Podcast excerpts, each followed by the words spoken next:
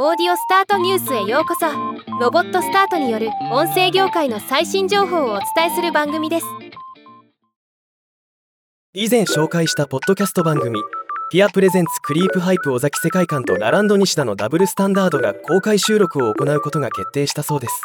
今日はこのニュースを紹介します。この番組は小説家としての一面もあるクリープハイプ尾崎世界観さんと芸人ラランド西田さんが文学について掘り下げその周りにあるコンテンツを語り合う番組で毎月各週火曜日1800更新で配信中となっています。